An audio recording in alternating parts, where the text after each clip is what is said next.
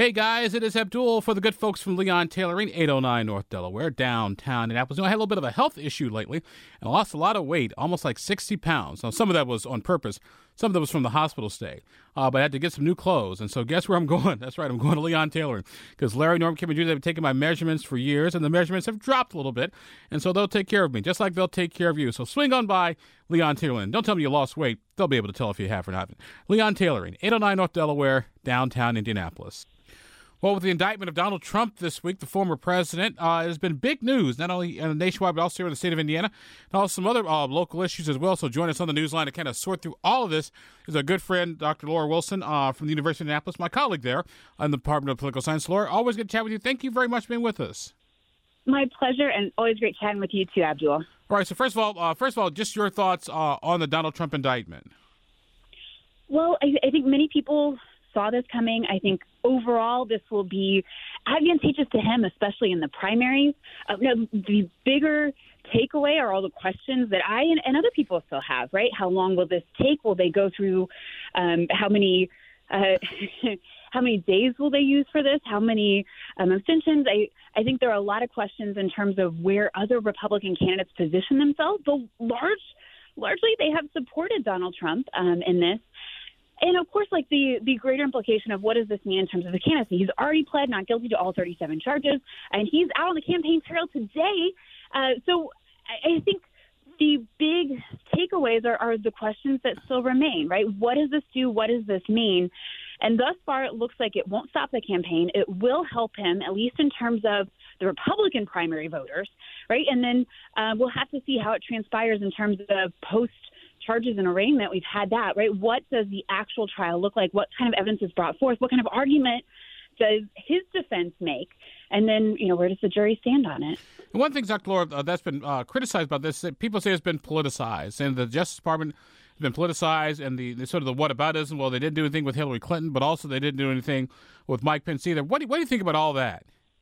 Well, I, I think it's true that it's politicized, but I, I spent a lot of time thinking about this, and I think, quite frankly, anything involving a public figure who is political is naturally going to be politicized, right? Because eh, we can't pretend that everybody was very neutral in terms of how they felt about Donald Trump, and all of a sudden this came out, and they've looked at the evidence and the charges, and they've made a decision purely based on that information, right? He's a very divisive character. He's he's been controversial. People love him or hate him, and I, I think that kind of political perception, those attitudes and feelings are going to spew into how you feel about the charges or anything else. Quite frankly, I, I I agree. I think it is political, but I don't think justice and politics have to be mutually exclusive, and especially in a case where you're dealing with someone who's a former politician um, who's running for office, right, and is a a major public figure. It's just impossible for anyone, I think, any human, to divorce those concepts and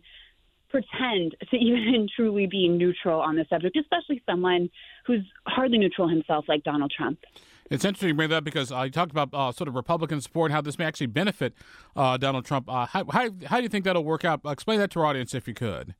Yeah, well, I, I think this is going to really help him. Um, and if you think of the indictment from Manhattan DA Alvin Bragg a couple months ago, right? Those were on campaign finance charges all standards and stretches, not nearly uh, as serious. But we saw a boost. There was a Trump bump in the polls because this plays into the argument Donald Trump has very successfully conveyed to his followers all along, which is people are out to get him. He's being persecuted, right? That he is standing against a corrupt system. And so, quite ironically, um, this helps further that agenda and that argument. And, and so I think he'll be able to use this very successfully to help himself. And when we look at the presidential polling, uh, the most recent polls I've seen were from last month, from May, but consistently Donald Trump leads by 20% over Ron DeSantis, right? Uh, Trump getting 50 and 60% of potential Republican primary voters who say they would select him in the next Republican primary. And then you have DeSantis, and then even further down you have Pence, and then you have all the other half dozen candidates who've declared who can't even reach single digits. So he has a tremendous amount of stock And I think he's able to use these kind of moments to his advantage very successfully. Our guest on the program today is my colleague, Dr. Laura Wilson from the University of Indianapolis, associate professor, talking about the Donald Trump situation as well as some other uh, issues nationally and statewide as well. Uh, Dr. Laura, another issue uh, that's out there, uh, in addition to uh, Donald Trump's issues, is if you're a Republican candidate for president, how do you how do you do how do you deal with this? Do you, how do you walk the line? How do you you know criticize Donald Trump at the same time not alienate his supporters that you'll probably need or you'll definitely need to win in the primary and definitely need in a general election? Well, it's been very difficult, um, and it's interesting to see how the candidates handle it differently. Mike Pence said, you know, he looked at the charges and he thought they were very serious, but Donald Trump is due his day in court, just as anyone else would be. Uh, Ramaswamy said that uh, he would make a push to pardon Trump if elected as president himself, and and I think you've also seen Asa Hutchinson kind of decry this. It, there's all different ways that you could approach it. I think it's tricky as a candidate because yes, you might be running against Donald Trump. So this feels like an easy setup. You just say, this is wrong. You shouldn't have done that.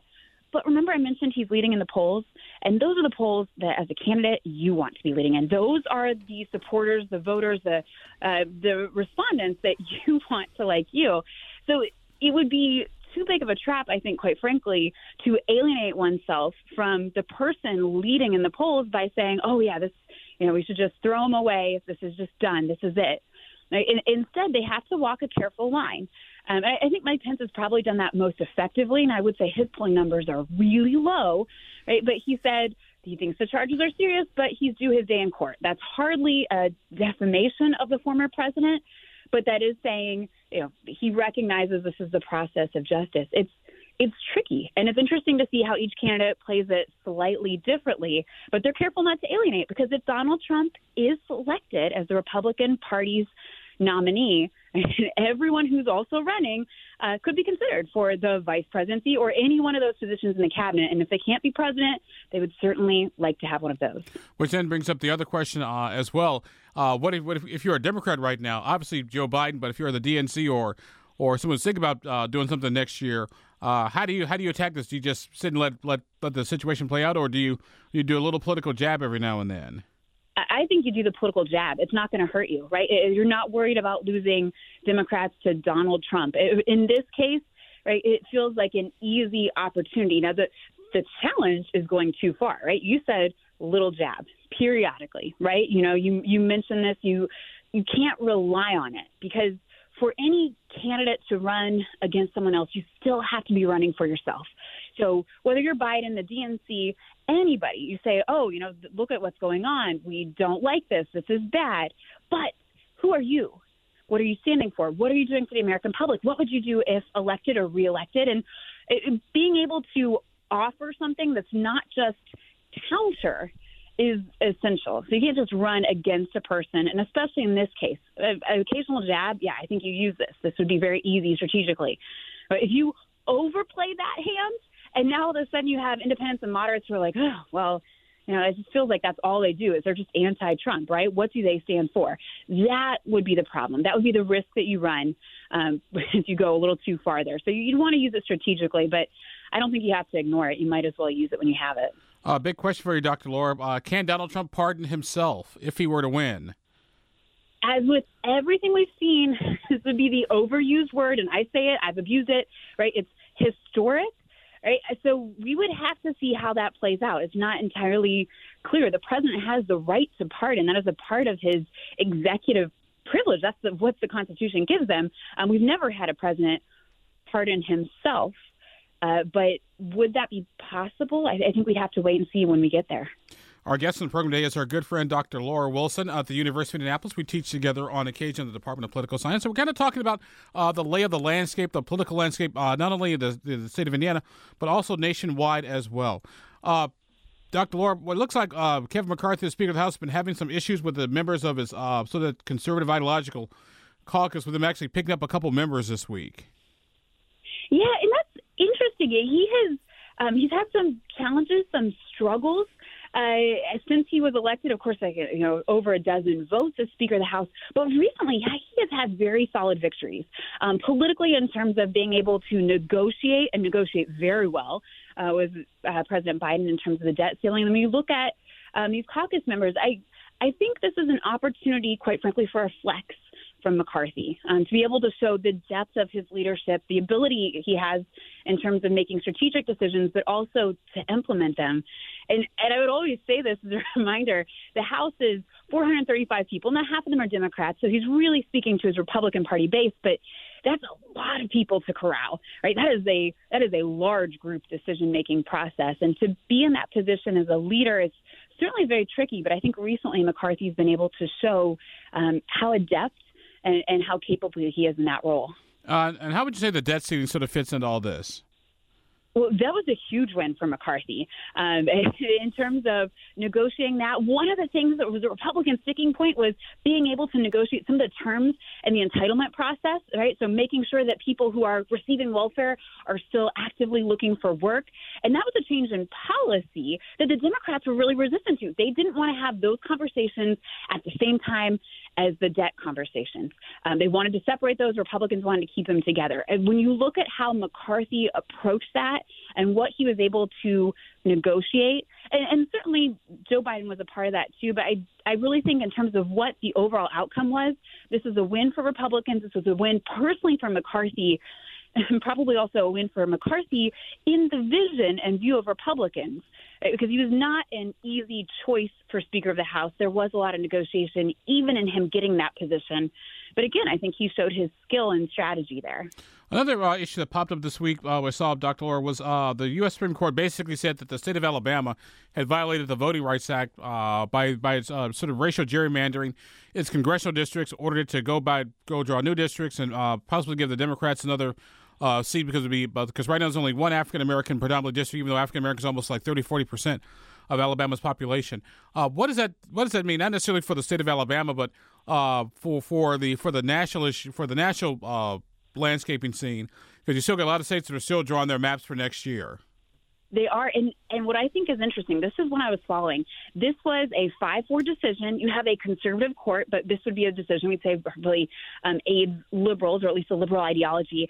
This upheld the Voting Rights Act of 1965 in, in terms of those redistricting of lines. And as you mentioned, Terry Sewell is the congressional district representative for District 7. That's one of seven districts that is primarily African American, even though African Americans are 27% of Alabama's population. And because of this decision, it shows that uh, uh, the Supreme Court is not ready to completely tear apart what has been deconstructed over the years in terms of the Voting Rights Act of 1965. I think it forewarns to some states, whether or not they heed that warning, right, that they are watching, that they're looking. Um, when we talk about minority majority districts, those are districts in which you have racial or ethnic minorities nationally um, that are drawn as the majority in that district.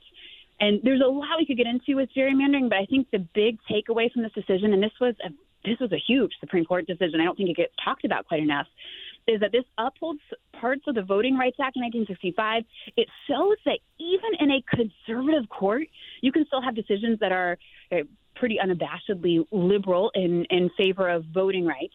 Right? And that for state legislators drawing those congressional districts and those state legislative districts, as many states do, right? It is not a free for all. They are still upholding that law from you know over six 60 years ago, right? And, and that's something they should be watching and paying attention to. Uh, how do you think the abortion issue is going to play out for next year? Man, that is a million dollar question, right? I, I, obviously, we saw abortion nationally benefit Democrats this past election cycle. They should have lost by all accounts, right? We are expecting a red wave. It was much more of a red splash. The Republicans did get the House, but not the Senate. And I, I think because it is easy to rally against something and it's easy to get people angered more than it is to get people excited.